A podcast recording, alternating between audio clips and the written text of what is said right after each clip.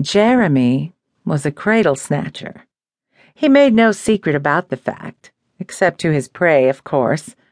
Mid forties and blessed with looks of a much younger man, he had piercing blue eyes and a confident manner that drew young women to him, and he knew exactly how to take advantage of the fact. He also had a ridiculously understanding wife. Camilla occasionally played his games with him she was not adverse to a little lady action. Most of the time, though, she just let him get on with it and enjoyed the lifestyle that being the wife of a billionaire afforded her. In one of his usual hunting grounds, the coffee franchise in Covent Garden, Jeremy was after a new girl for his collection. He had a type in mind and was content to spend the whole weekend there, unobtrusively tapping away on his iPad until he caught her.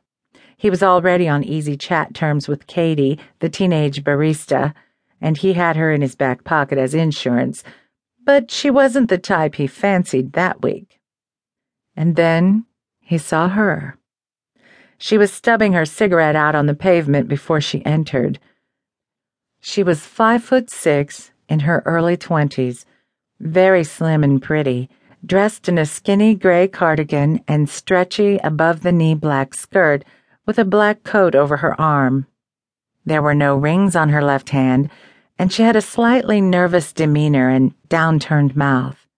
He christened her Mouse and watched every move out of the corner of his eye. Experience suggested she had probably just been dumped by her boyfriend, but her next move would probably confirm that.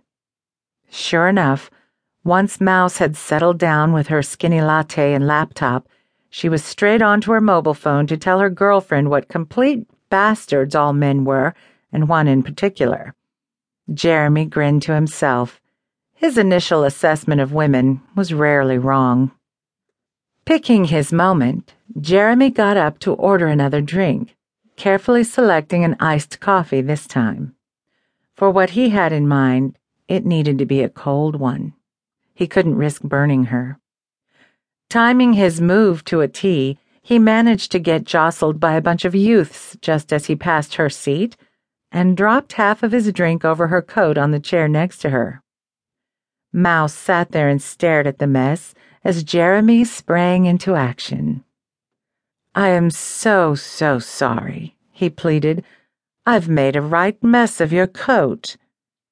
Really, it's okay, she stammered. I'll just go to the toilet and clean it up. She started to pack up her laptop, all fingers and thumbs. Don't worry about taking all that with you, said Jeremy. I'll keep an eye on it for you. Mouse found her voice. Right, she said. Leave my valuables with a stranger who's just caused a distraction. I'm not as naive as I look, you know.